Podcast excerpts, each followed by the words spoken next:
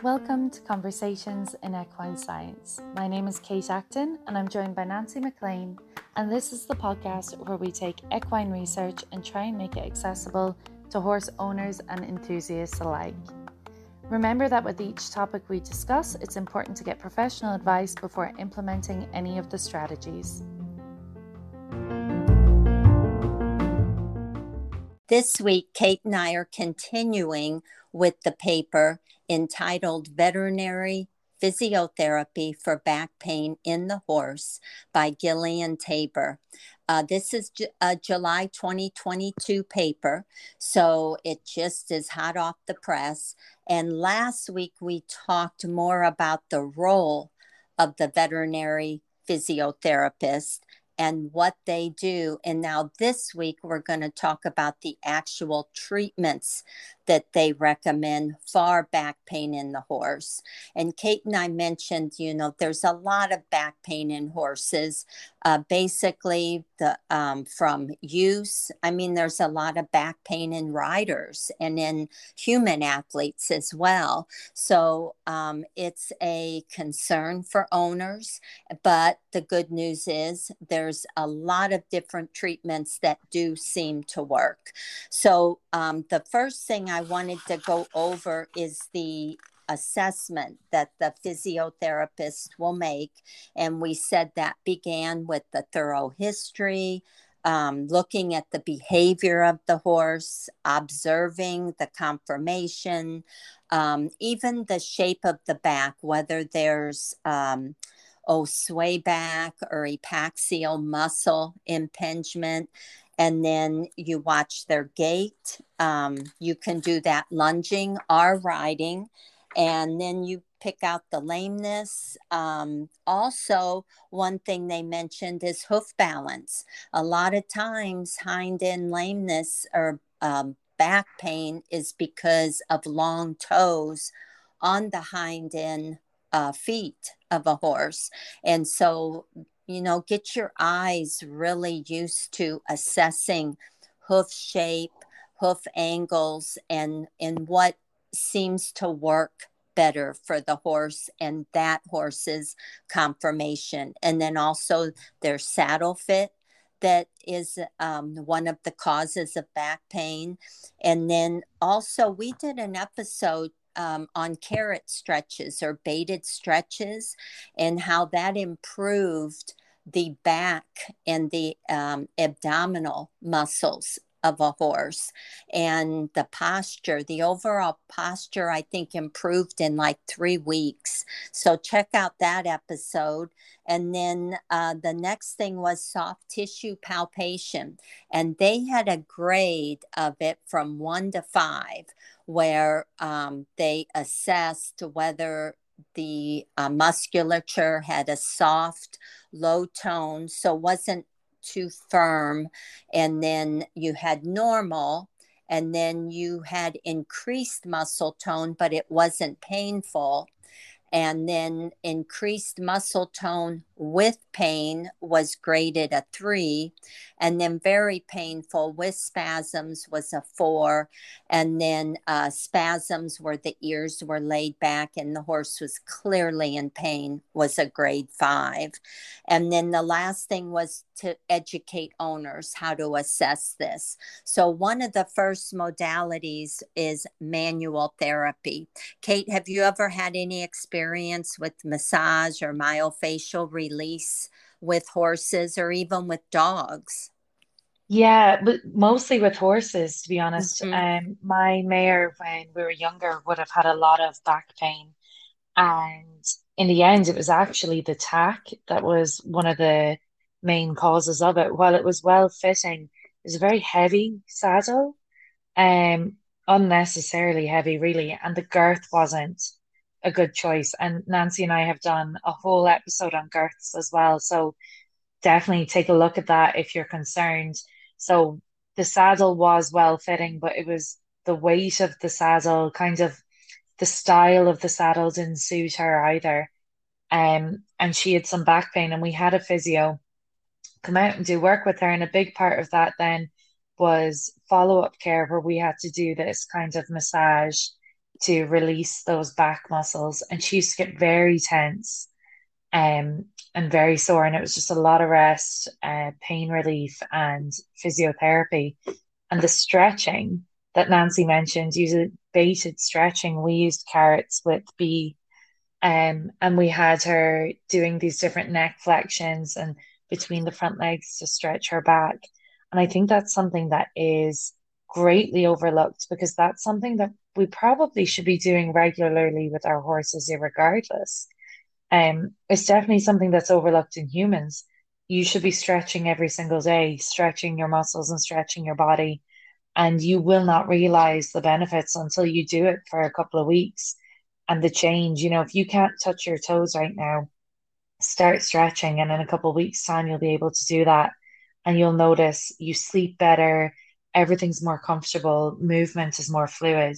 And when we're asking horses a lot of the time in ridden exercises to gather themselves, so to kind of, you know, create that carriage where they're holding their weight and they have a nice rounded bum and, you know, their head is in a rounded position, we need to watch out after to kind of do the opposite of what we've just made that muscle tense up into. Um, it's a lot of work as an owner.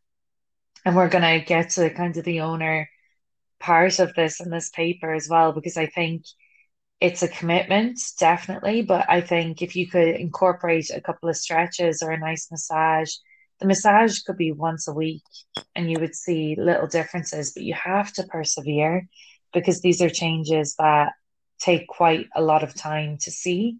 They're not quick fixes. And with physio as well, you're not going to have a physio show up for one appointment and that's your horse fixed. It is an ongoing um, treatment. So I don't think we mentioned that last week. You know, kind of setting your expectations. If you do have a horse with back pain, it's going to take a bit of work, but you can build them up. You can correct the tack, you can strengthen their core, strengthen their muscles, and then have a horse that's very comfortable and doesn't suffer from that back pain anymore. Yeah. And, you know, the one interesting thing is the manual therapy had the most evidence based results in the scientific literature. So the massage and the myofascial release actually there were a couple papers recent that showed evidence based improvement. And uh, Bialowski 2018 was one.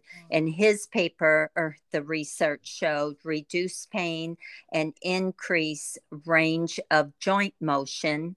And then the pressure applied by the hands mechanically stimulates the mechanoreceptors in joints and soft tissues, resulting in neuro physiological responses within the peripheral and central nervous system. And he said these effects in his research are responsible for pain inhibition and the prevention of arthritic changes within a joint. So I thought that was interesting. Out of all the modalities, um, artificial like massage, myofascial, electrical, the um, manual therapy had the most evidence based results.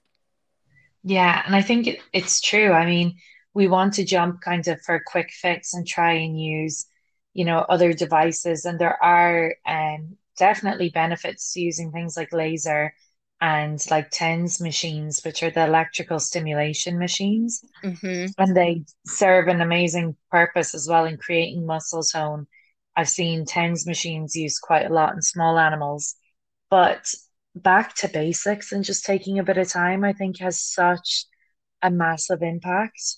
Um, and it's, I mean, even in myself, I noticed it's only I've always had the tightest hamstrings, and I feel like a lot of horse riders will identify with that growing up because of that position. Mm-hmm. You know, your leg is just so set, and that's your, you know, you're holding your core and supporting your weight kind of through your body, so you're not a sack of potatoes. Um, but you should really be doing yoga or Pilates or something to kind of counteract that positioning all day. And then I think we just don't carry that over for our horses as well, that we need to stretch them out too. You know, um, so stretching is it's just so underrated. Well, and um, the manual therapy, they recommended it for like articular, neural, and muscular systems. And I tell you what, I love the foam rollers because I have mm-hmm. tight hamstrings too, especially trimming horses. And you're bent over, and oh my God, the tight hamstrings pulls on that lower back muscle. So the minute I recognize I'm starting to get lower back pain, I touch the ground, you know, and, until yeah. my my legs are straight. And most of the time I start out and they're bent. But yeah. Um, stretching, Pilates, yoga, you're so right. Kate, it does help. And then it helps you in the saddle as well. Um, and then the electrophysical therapies, even the low level laser, there's a study that came out in 2020, Haussler et al., and it was shown to reduce epaxial muscle hypertonicity and trunk stiffness in the horses with back pain. So that one had some evidence based. And the reason I'm looking for more evidence based research on these modalities is we did have an email from Christine, and I'm going to read it for you guys. Uh, she said, uh, I enjoy your podcast and have learned a lot. I was wondering if you have read or heard about studies done on the effectiveness of PEMF slash magna wave therapy. Thank you. So, the PEMF is the pulsed electromagnetic field therapy, and um, it's been trialed and research, but varying results. There's nothing that sticks out that says it works according to the research. However, um, owners and physiotherapists might think differently. It might be the type of therapy that's hard to measure. So I'm not saying it doesn't work. It's just um, a study came out um, Biermann et al. that said he saw no improvement. And then in King in 2022, King et al., um, that research just came out and it saw a reduction in back pain and increased movement with a PEMF uh, beamer or BAMER uh, apparatus, and that's a bioelectromagnetic energy regulation therapy. So it is something that's done um, with the PEMF. So that is the newest research that says now, wait a second, we're seeing results when it's done through the BAMER method. So I wanted to respond to her email, and that's one of the reasons we thought to do this paper. Now, there's also um, therapeutic ultrasound, which they said more research is needed. What do you know about that, Kate? Any results that you've seen with that? I haven't seen ultrasound being used therapeutically, but I have read briefly on it before. Um, just out of an interest in how ultrasound can be detrimental is actually where I came across it, and not detrimental when we're using it as a muscle therapy, but it can be detrimental to over ultrasound. Um, I guess like the brief background of how I came across it as well was working as a practice manager. You know, it's highly illegal for a member of the veterinary team to ultrasound themselves. Um, and we just looked a little bit further into the background of why that is dangerous to the team. And it's because it produces a heat. So when it comes to gestation and pregnancies, we don't want to um, basically increase that heat and that um, pressure that they're under more than is necessary diagnostically. So that's why there's set um, ultrasound periods when during gestation, there's a certain number you have, and then you may need more depending on the pregnancy. But it does produce a heat and it, it does produce a heat through the tissue, and that thermal effect is what um, ends up causing a therapeutic effect. So when we get heat into a muscle, we increase blood flow and we increase um, white blood cells, we increase kinds of healing action in that area too. I don't know how, compared to the others, how effective it really is. But in my experience, I haven't seen it used as much. So I wonder, you know, is it, you know, which came first, the chicken or the egg? Is it that the ultrasound isn't as an effective a modality, so I haven't seen it used as much? Or is it that and um, people don't realize what it can do, so it's not being utilized mm-hmm. and potentially is effective? I know in this paper they have said um, they documented some therapeutic effects with it, but more research kind of needed to go into that, especially with back pain. Yeah. And um, then we talked about the electrical stimulation, like the um, TENS, which is the what transcutaneous electrical yeah. nerve stimulation. And you've talked about that. I mean, there's really more research needs to be done on everything, but they do say that that does get movement in the spine. And sometimes mm-hmm. with kissing spine, that's what you're kind of looking for. But I would tell people discuss all these alternative therapies with your vet and with your physiotherapist because, um, you know, I mean, not every I guess, case is going, going to be individual. So I think just do your research. And I don't think you can go wrong with first attacking the pain that the horse is feeling, uh, treat that and try to get through that. And then get the exercise going and that'll be our next subject is the exercise modalities and for me, I just love ground pole work and gymnastic work.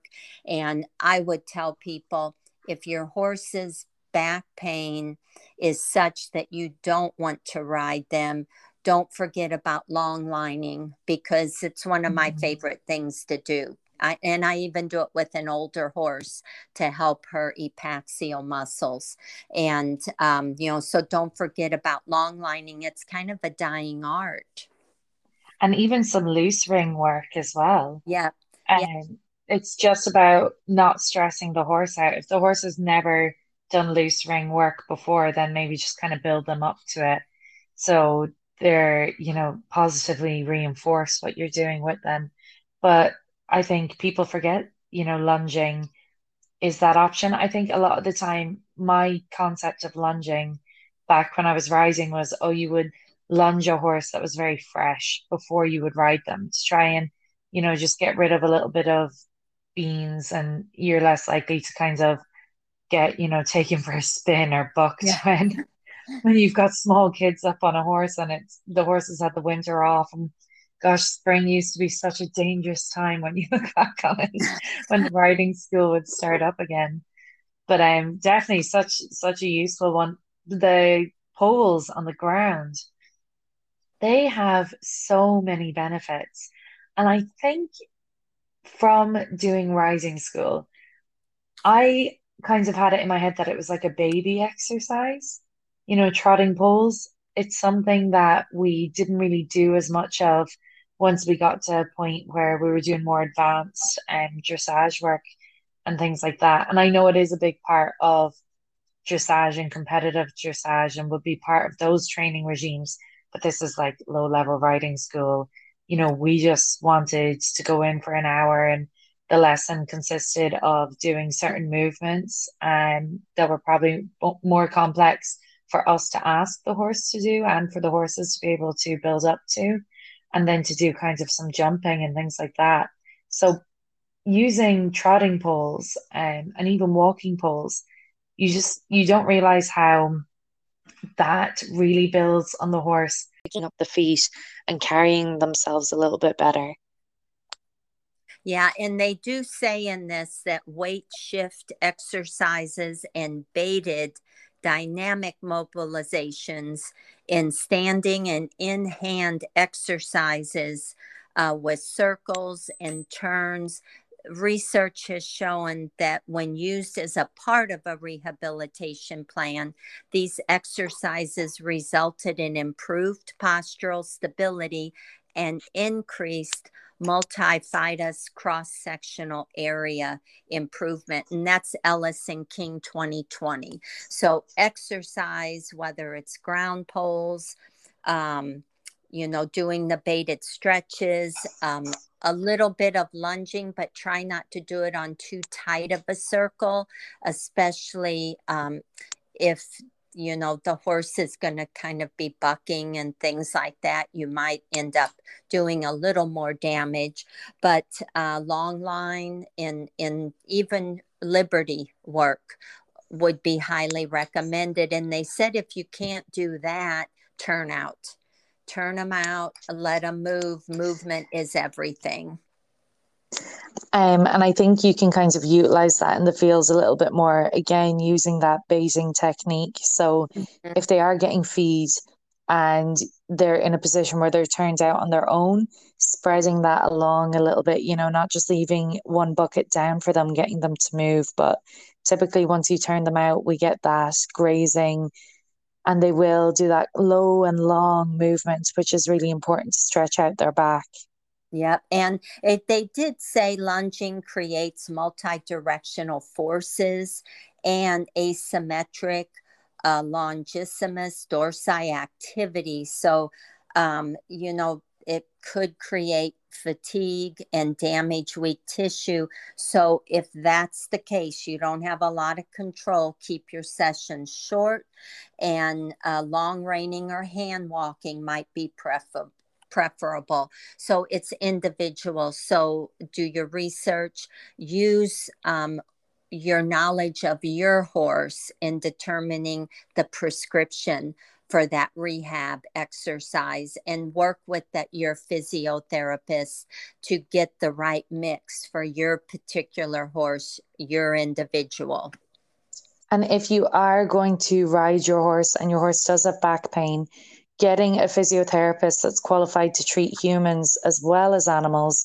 is really the absolute key because you do need to have your riding examined you need to have your um, stance and confirmation, i guess examined as well and to make sure that you're carrying yourself properly and it's not a consequence of the way you're riding that's causing the back pain and I mentioned that briefly last week. If you have a propensity to favor one side, then your weight is not going to be evenly distributed on the horse either. Um, and this sometimes goes unnoticed because we over tighten girths. So you're not going to have any saddle slipping that's going to indicate you're not balancing your weight. You're just going to be causing more of a problem by creating pain underneath and behind the elbows as well as in the back.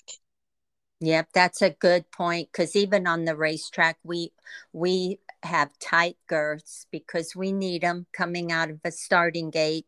So, but I wouldn't want to be on a thoroughbred with a loose girth on a no, racetrack. I, in my pleasure riding, I tend to over tighten, and I always remind myself I don't have to cut the horse in half to yeah. to be able to uh, you know have the saddle secure. So that's one thing i always have to remind myself because you get in the habit of tightening that girth in the paddock before you throw that jockey up. So i'm guilty of that. And then i wanted to say that is why I like the chartered physiotherapists because they're qualified to read the rider and the horse. And a lot of times, rider um, asymmetries in their hips and pelvis affect how they communicate with the horse and it does sometimes you both end up lopsided and i think that kind of goes back as well to a good point you made earlier nancy about um, having the hooves checked regularly and in ridden horses they're obviously shod but there are different types of shoes too that can be utilized so you know having a chat with your farrier and seeing what the best option is for your horse too. Yep, yep. And a um, lot of research out there. Make sure it's evidence based and peer reviewed. And be careful what articles you read because sometimes, as we all know, the internet doesn't always have accurate information. So um, talk to your vet and uh, be careful what you read. Definitely. And if you are thinking about introducing stretches into your horse's regime, then research a chartered physiotherapist. Um, even if you aren't in a position to actually pay for one to come out and do work with your horse, you will often find the good ones will have information on their website and they will have basic stretches and things like that available. So just be sure that you're not doing stretches you've seen just from anyone doing on YouTube, that you are following what a chartered physiotherapist has suggested is a safe all round stretch to do. And don't push it either. Like some people can wake up in the morning and they can touch their toes. I'm not one of those people. So, you know, your horse might not be able to bend its neck as far as they are in the video. Your goal is not for them to be as good as the horse in the video. Your goal is for them just to do light stretches a couple of times a week, and then you'll start to notice a difference after a period of time. But I really want to stress like, this is something that I know it myself. Like, I take time to do six days a week. I do a half an hour of stretching, and it took almost eight weeks to comfortably be able to put my fingers under my toes. Wow. Um, and as Nancy said, you know, like you start with bent knees and you eventually get to straight. But that was eight weeks of being really committed six times a week. So just lots of time is important. I know we're always rushing for the finish line in a lot of things we do, but this is to kind of create a lifelong improvement for your horse. So it's something you're going to continue to do after um, they reach that point as well. Yeah, and I will say I talked about a long yearling that had a head tilt that we were training, and uh, some of the modalities we used um, were the exercise and we did hill work we did a lot of trail riding with that horse we stayed away from round pen work and um, over time um, a lot of jogging on the training track both directions and most of the time trying to use a loose rein and correcting that head tilt. Now, when he did run, he still had a little bit of a head tilt and wanted to kind of blow the turn uh, slightly, wanted to get out, I should say. And we used a um, uh, splicer bit on that horse, and that's more jaw pressure rather than mouth pressure. So, those were the modalities we put together uh, to help him overcome that head tilt. He had some cervical damage from hitting the base of his skull on a beam in his stall. So um, it was uh, kind of a, a bad injury for a young horse, but we were able to get him through it. And like Kate suggested, we took time. Yeah, definitely slow and steady when it comes to physiotherapy. Yep. And do get, you know, get a chartered, accredited physiotherapist advice. Um, they really are invaluable when it comes to our ridden horses because I suppose, you know, this paper has mentioned that every horse at some point is going to need that help and support, and every human can definitely benefit from it as well.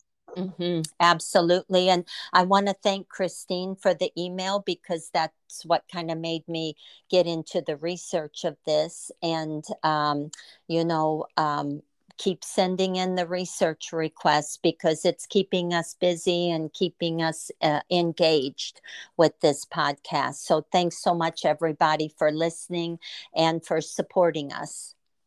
And thanks, sam Nancy. Talk to you next week. All right. Thanks, Kate. Bye bye.